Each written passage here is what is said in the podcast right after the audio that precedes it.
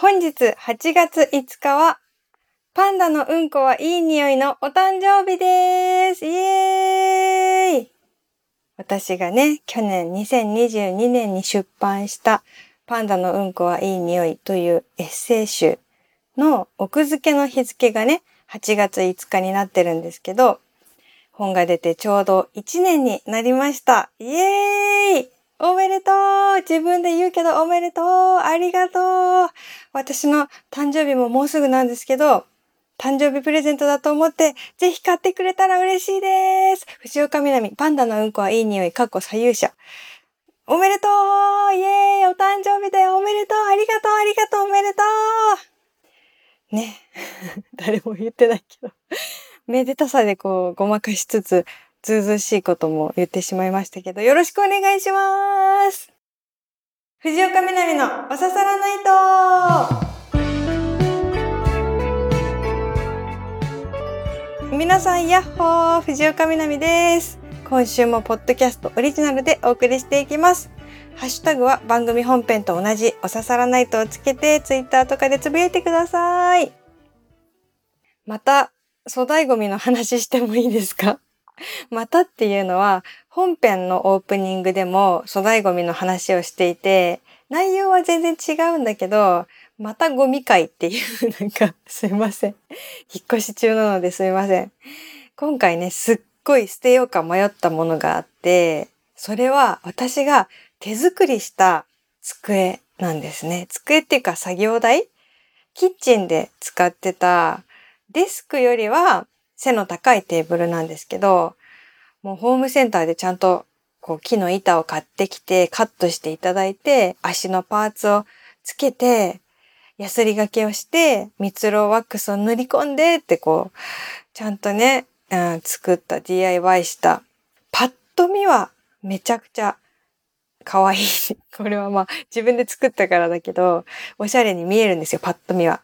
そこに炊飯器とポットと、あとホームベーカリーを置いて使ってたんですけど、よくね、自分でもできたなって思ってたんだけど、ちょっと問題もありまして、多分ね、足が長すぎるからっていうのもあって、不安定で、ぐらぐら揺れちゃうんだよね。特にそのホームベーカリーって、生地をこねる作業があるじゃないですか。パンを作るために。もうゆっさゆっさゆっさゆっさ、もうよ、すっごい横揺れして毎晩毎晩。まあそれも含め、面白い台って思ってたんだよね。その気に入ってたんだよ、その机を。だけど、引っ越ししたら台所に置き場がないし、まあ悲しいけど、まあグラグラするし、お別れかなって。でも、それでもやっぱどっかに置けないかなって最後まで迷ってたんだけど、迷ってたのは実は私だけで、なんか家族的にはこんなの一番最初に捨てる候補だったみたいで、なんかこんなんいらんやんって思われてたんですよ。それで、粗大ゴミの日にシールを貼って捨てることになりまして、まあ自治体ごとに捨て方いろいろあると思いますけど、ね、有料のシールを貼って捨てるんですよ。まあ愛着あるけど、粗大ゴミをこう集める場所にお気に入ってね、ソファーとか他の捨てるものと一緒に朝運んで置いておいたんですね。で、その後、ちゃんと捨て方合ってたかなっていうのもあって、粗大ゴミ回収されたかなって一回見に行ったんですよね。10時ぐらいに。そしたらまだ全然、あの、回収の車が来てない感じかなっていう風に残ってたんだけど、よく見たら、あの私の横揺れテーブルだけがないこれね、多分誰かがまだ使えるじゃんと思って持っていったみたいなんですよ。本当は良くないですよ。ゴミとはいえ、それを取っていくっていうのはいいことではないんですけど、作った私としては、売れたっていう気持ちあのテーブルやっぱりいいよねいいよねわかる人いるよね見どころあるよねみたいな。わかってるって思いました。だって他のね、ソファーとか全部残ってたけど、あのテーブルだけなくなってたから、うん、嬉しかった、なぜか。ただすごい揺れるから気をつけてくださいって思った。直接伝えることはできないんだけど、心の中で、それ見た目以上に揺れるから気をつけてくださいって誰かに思いました。はい。そんなわけで、今週もよろしくお願いします。ポッドキャストのコーナー参りましょう。今週から今月いっぱい、ポッドキャストの方でですね、朝の工夫を考えるメディア、空風コラボ月間です。各コーナー宛てのお便りに投稿いただきつつ、メールの最後に明日の朝ごはんは何を食べるかっていうことも書いて送っていただくと、毎週2名の方に可愛すぎる空風オリジナルステッカーが当たります。はい。それでは、このコーナーから行きましょう。持ち寄りボキャブラリー皆さんがご家族やご友人、または自分の中だけで使っているオリジナルフレーズを教えていただき、私も使いたいよというコーナーでございます。愛知県稲沢市、ラジオネーム四谷サイダーさん。南さん、リスナーの皆さん、こんばんは、こんばんは。持ち寄りボキャブラリーのコーナーに投稿します。私と妻との間でのみ使っているボキャブラリーで、妻と会話している時に、夫婦だからお互いの考えてることがわかるねとか、シラフではとても恥ずかしくて言えないようなことを言うときに、夫婦を夫婦と言い換えます。こうすることで、なんとなくおかしくなり、言いづらいことが言いやすくなります。ぜひ活用をお願いします。週末の朝は目玉焼きとウインナーとシナモントーストに熱いコーヒーを飲むのが楽しみです。おー、熱いお便りだったね。あの、これちょっと言っていい？このわかるよ。気持ちはその、恥ずかしいから夫婦じゃなくて、夫婦って言ってるって。ただ、外側から見ると、夫婦もちょっとこっぱずかしいかも？なんだ？ろ うなんだろう、なんだろう？わかる？なんか、かわいい。うん。皮くすぐったい。うん。それで一緒に食べるのかな？目玉焼きとウインナーとシナモントースト。シナモントーストって全然食べたことないかも。でも確かに熱いコーヒーに合いそうですね。うん。いいですね。じゃあ私も真似してみよう。あ、私も真似してみようっていうのはあの夫婦っていうよりかは シナモントーストの方だった。ごめん。続いて。僕はチノパンの人自分は血のパンの人だから毎日血のパンを履いています。など、皆さんが何の人なのか、自分を何の人だと思っているのか教えてもらうコーナーです。人から思われていることでも大丈夫です。おささらネームタラノスケさん。こんばんは。こんばんは、みなみさん。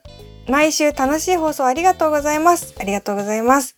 お店で年に一着買うか買わないかぐらい服を買うことが少ない自分ですが、タンスの中を大きく占めているもの、それはバンド T シャツ、いわゆるバンティーです。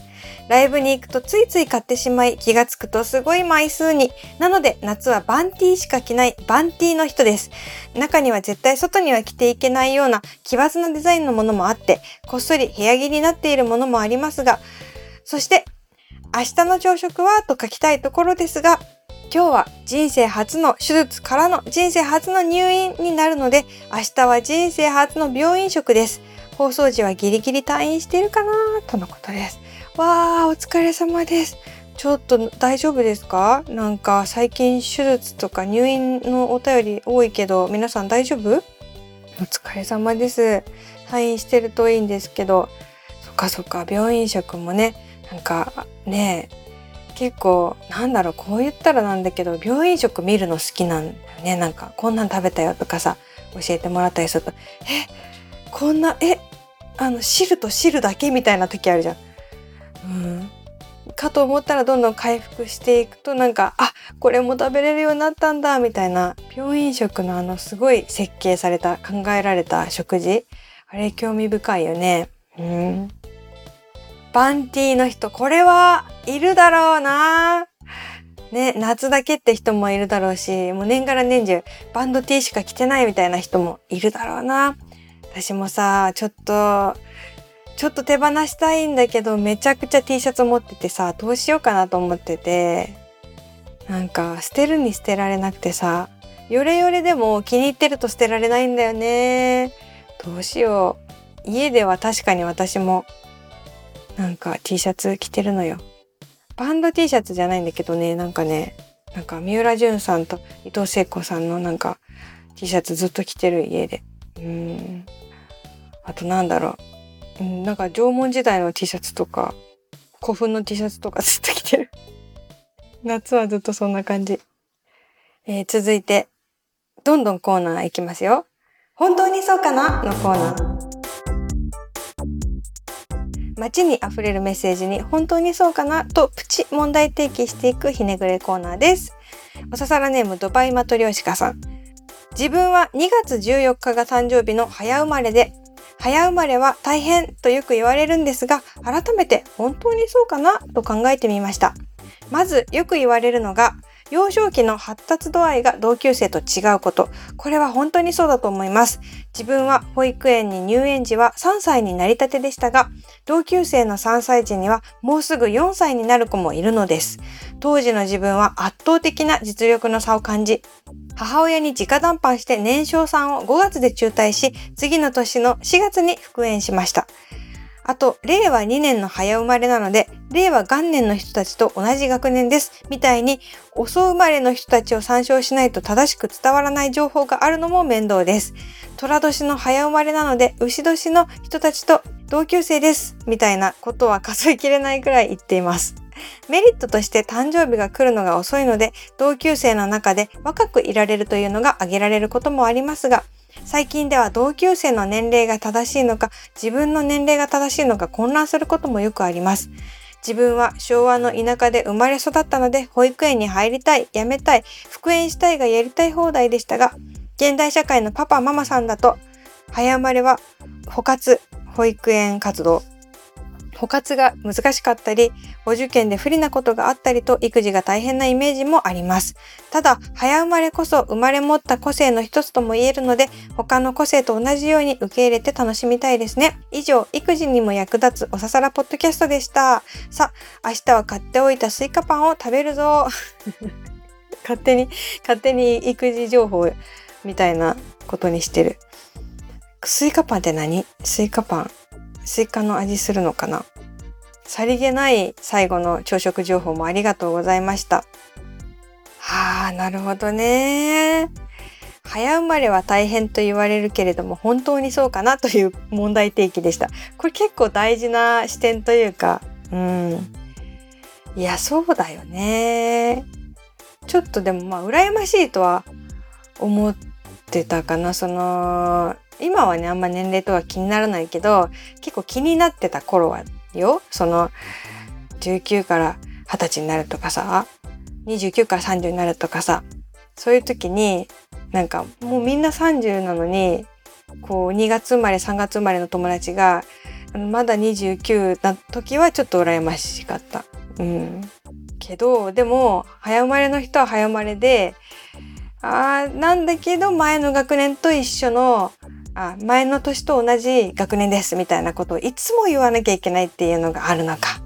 それややこしいよね。ちっちゃなストレスがすごいもう何回も経験してるってことですよね。ああ。ね、なんか学年制度不思議ですよね。9月入学っていうのもさ、やっぱ海外ではよくあるし、なんかね、飛び級とかさ、好きな時点で入るとかいうさ、わかんないけど、ヨーロッパとかにありそうじゃん。だから、そういうことを考えるともうわけわかんなくなってくるけどさ、ね、学年問題。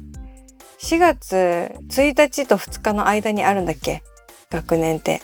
1日の人は前なんだ前の学年なんだっけ？うーん。あ、これ聞いてる人の中に4月2日生まれの人とか4月1日生まれの人とかもいるかもしれないよね。いろんな苦悩があるよね。お疲れ様です。続いて、第3の時間、ラーハーのコーナ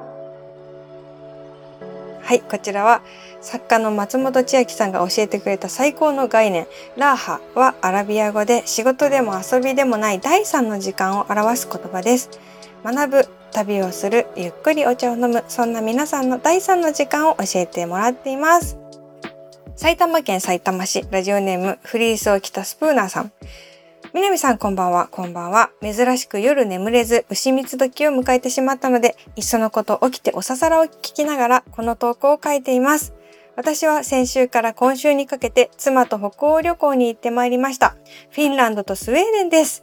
街並み、歴史的建造物、公園、駅、海、どこを切り取ってもとても美しい景色ばかりで、20日以外の私にとって感動の毎日でした。それ以外にもびっくりしたことがあります。日本に比べてスマホを触っている人がかなり少ないこと、忙しそうにしている人がかなり少ないことです。情報過多である現代においてスマホが幸福度を下げているという記事を読んだことがあったので、フィンランドが幸せの国であるゆえんをなんとなく感じ取れた気がします。感銘を受けた私はスマホ時間の削減を掲げながら日本に帰ってきましたが、残念ながら写真や日記の整理など結局スマホばかり触っています。そう簡単に生活は変えられませんが、フィーカ、かっこスウェーデンのコーヒータイムのことなど北欧旅行で感じたゆとりやくつろぐ時間、空間を大切にする文化を少しずつ取り入れて人生を豊かにしていきたいと思います。南さんは海外文化に影響を受けたことはありますか？よろしかったら教えてください。明日の朝ごはんはフィンランドで買ったハパンコルップという硬いパンにチーズ、ベーコン、キュウリを乗せて食べる予定です。何それ美味しそう。ハパンコルップ？聞いたことも見たこともない。どんなものかわからない。なんだろういいな。飲み物は何にするんだろう。羨ましい。そう。いやーそうなんですよね。絶対にスマホがない方がいいよね。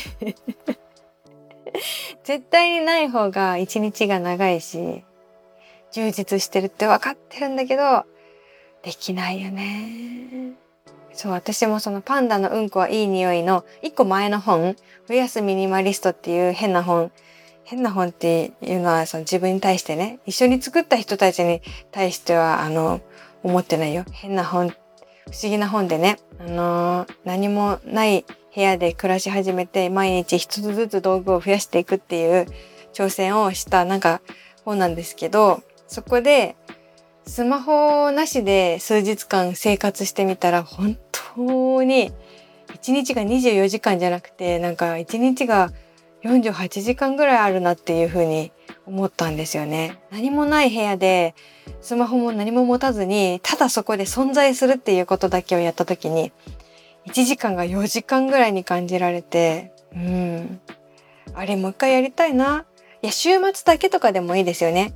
1週間のうちに1日だけとかでもいいからいや最近ずっとスマホ見てるのよ私。仕事もあるけど良くないなと思って本当に家族の顔を見てる時間よりもスマホの時間を見てる時間の方が長いからいやこんな人生良くないって思ってるんだけどうん。ね。ね。いや良くない良くない北欧北欧って思いながらねやっていこうと思います続いて純喫茶南はい、ここでは本編で読み切れなかったお便りなどなどをまったり読んでいきます。カランコロン、いらっしゃい。今週の飲み物は、でーん、アイスコーヒーじゃーザってやつですね。もうね、さっき熱いコーヒーっていうのが出てたんで、熱いコーヒーにしようかと思ったけど、やっぱりめっちゃ氷入れちゃいました。熱い。うん。みなみさん、スタッフの皆さん、コンパンダ。コンパンダ。川崎市カリオササラネームメタモン2049です。私の職場の怖い話、あ、本編のね、今週のテーマが怖い話だったので、私の職場の15年ほど勤めた働き盛りのエース社員がこの夏、会社への不満と不安から退職してしまうんです。うちの課はそもそも毎年夏場が書き入れ時、しかも今年はここ数年で最も仕事量があり、厳しい大嵐の最中に何とも哀れ、主力を書くことになりました。とほほ、当人社を去る間際に引き継ぎ書やマニュアルは整備してくれたんですが、もともとプレイングマネージャー的に大きい仕事から細やかな調整までになっていたので、その長年のノウハウはなかなか全てを形にするのは難しいようで、いなくなって初日からすでに日々つまずきがちらほら、頼れる社員の穴は大きく、客商売なこともあり、トラブル含め仕事がうまく進められるかとてもとても怖い夏を迎えています。今のところ、かのメンバーのモチベーションはまだなんとか保たれていますが、怖くて涼しすぎて、いてつくほどのお化け屋敷に挑む気分です。ゾゾゾ。明日の朝ごはん何食べるですが、平日は白米、かっこビタバレー豆乳で炊きます。目玉焼き、野菜炒め、味噌汁、食後の牛乳とふやかしたフルーツのミイラ入りヨーグルトが鉄板ですね。かっこ完全固定。目玉焼きはソース派でも醤油派でもなく、もともとは塩胡椒派ですが、最近血圧が気になるので、味の素をかけていただいてます。たまに気まぐれでケチャップをかけたりしちゃいますが、土日は家族の分含めて自分が朝食を作りますが、平日はだいたい妻が作るので、ほんと大感謝ですね。南さんは目玉焼きだったら流派は何派ですか？私の流派は塩派です。一回もソースかけようって思ったことない。その発想がない。うん、ケチャップもない。うん、塩だけ。塩一択で35年。いやー、これは怖い話だ。ねえ、大変ですよね。お疲れ様です、日々。もう仕事のなんかこういうのが一番怖いもんね。わからない、できない、どうしたらいいんだ、穴が、っていうね。あー、なんか真面目な方なんだろうな。私もそうだけど、仕事でなんか大変だったりすると結構パニックになっちゃうんだけど、でもそういう時に友達がさ、たかが仕事だよって言ってくれてさ、思ったことなかったの、私。仕事のこと、たかが仕事って。もう全てだと思ってたからさ、たかが仕事、確かにたかが仕事だなと思って、いやもちろん、あの、責任感はあるんだけど、うん、自分が潰れてしまったり、あのね、生活がダメになるぐらいだったら、たかが仕事だと思った方がいいというかね、そうやってちょっと、よし、あの、なんだ、無理しすぎず、完璧を目指さないように頑張っていこうって思える友達からのたかが仕事という言葉でしたけど。まあでもそんな次元の話じゃないよね、多分ね。もうめっちゃ大変で、大変だ大変だって言ってる間に季節が変わっていくかのような、すごく、あの、忙しい状況をお察しします。無理しないでアイスコーヒー飲んでください。続いて、チャーちゃんさん、みなみちゃんこんばんは、こんばんは。初中お見舞い申し上げます。明日の朝ごはん、我が家は日曜日の朝ごはんはパン食なので、いつもは市販のレーズンパンを買ってきて食べますが、明日はそのレーズンパンに切れ込みを入れてブルーベリーをねじ込もうと考えています。我が家は今年ブルーベリーの当たり年なのか食べきれないほど取れていますというね、ブルーベリーの写真とともにお送りいただきました。すごいね。ブルーベリー狩り私行ったんですけど、このチャーちゃんさんのお家に行けば、ブルーベリー狩りなんかわざわざ体験しに行かなくても、家でめっちゃブルーベリー狩りができる。え、どう教えてほしい。私もさ、ブルーベリー育てたいんですよ。で、ホームセンターでブルーベリーのなんか木が売ってたんだけど、それがどのぐらいの大きさのものを買えばどのぐらい取れるのかと思って、この当たり年っていうチャーちゃんさんちのブルーベリーの木はどのぐらいの大きさなんですか？何年ぐらい育ててる？ずっと育ててる？いやー、私もブルーベリー育てたいから教えてほしいです。で、レーズンパンに切れ込みを入れてブルーベリーをねじ込むって結構さ、これ考えてみて。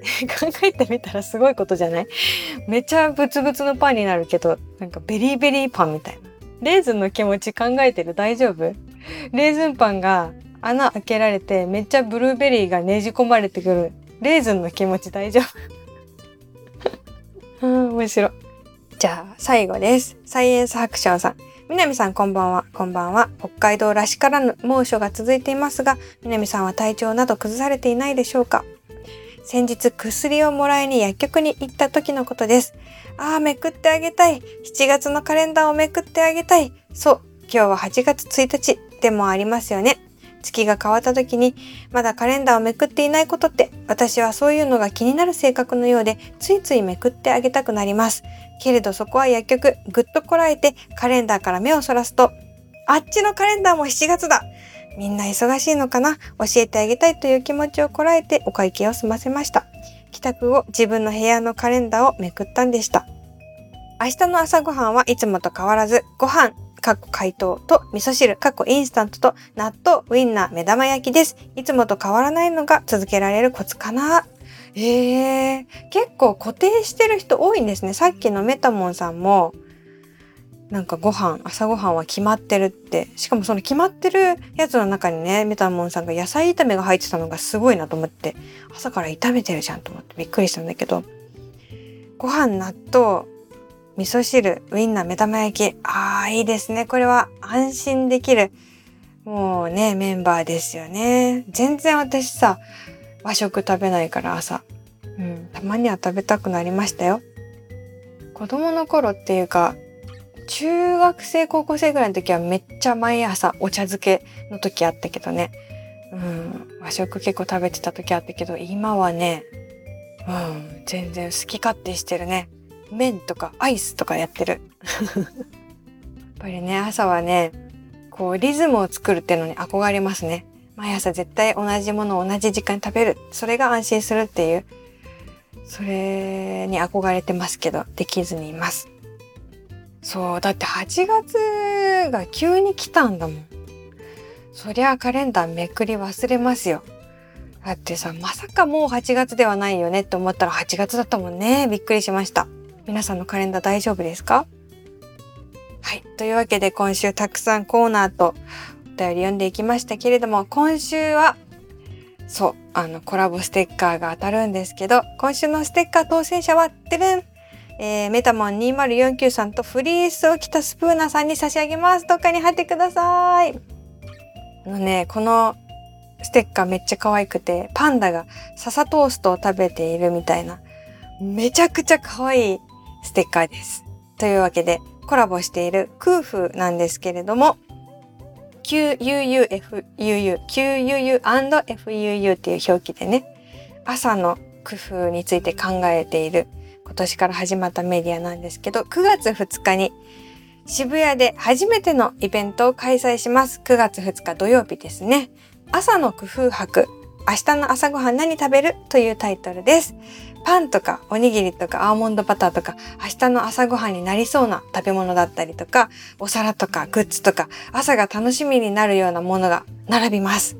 入場無料ですのでぜひ遊びに来てください。詳しくは空風のインスタグラムやツイッターをご覧ください。おささらナイトのね、ツイッターからも案内したいと思いますのでぜひチェックしてみてください。というわけで、今月はコラボが続きます。来週も2名様に可愛いステッカーが当たりますので、どのコーナーに送ってくださっても普通のお便りでも何でも構わないので、お便りの最後に明日の朝ごはん何食べるを送ってください。決まってませんとかいつもと同じですでも大丈夫です。宛先は南アットマーク stv.jp です。ではでは、明日は日曜日。まあでもね、ポッドキャストなので別に明日が日曜日とは限らないか。いつ聞いてくれてるかわからないですもんね。はい。朝ごはん食べたいものありましたか？うん。別にね、無理して食べなきゃいけないこともないし、本当に自分が心地よいことを優先してもらえればと思います。えー、明日の朝も皆さんにとってちょっと面白いことが起こります。かっこ予言ということで、また来週もこの場所でお会いしましょう。お相手は藤岡みなみでした。またね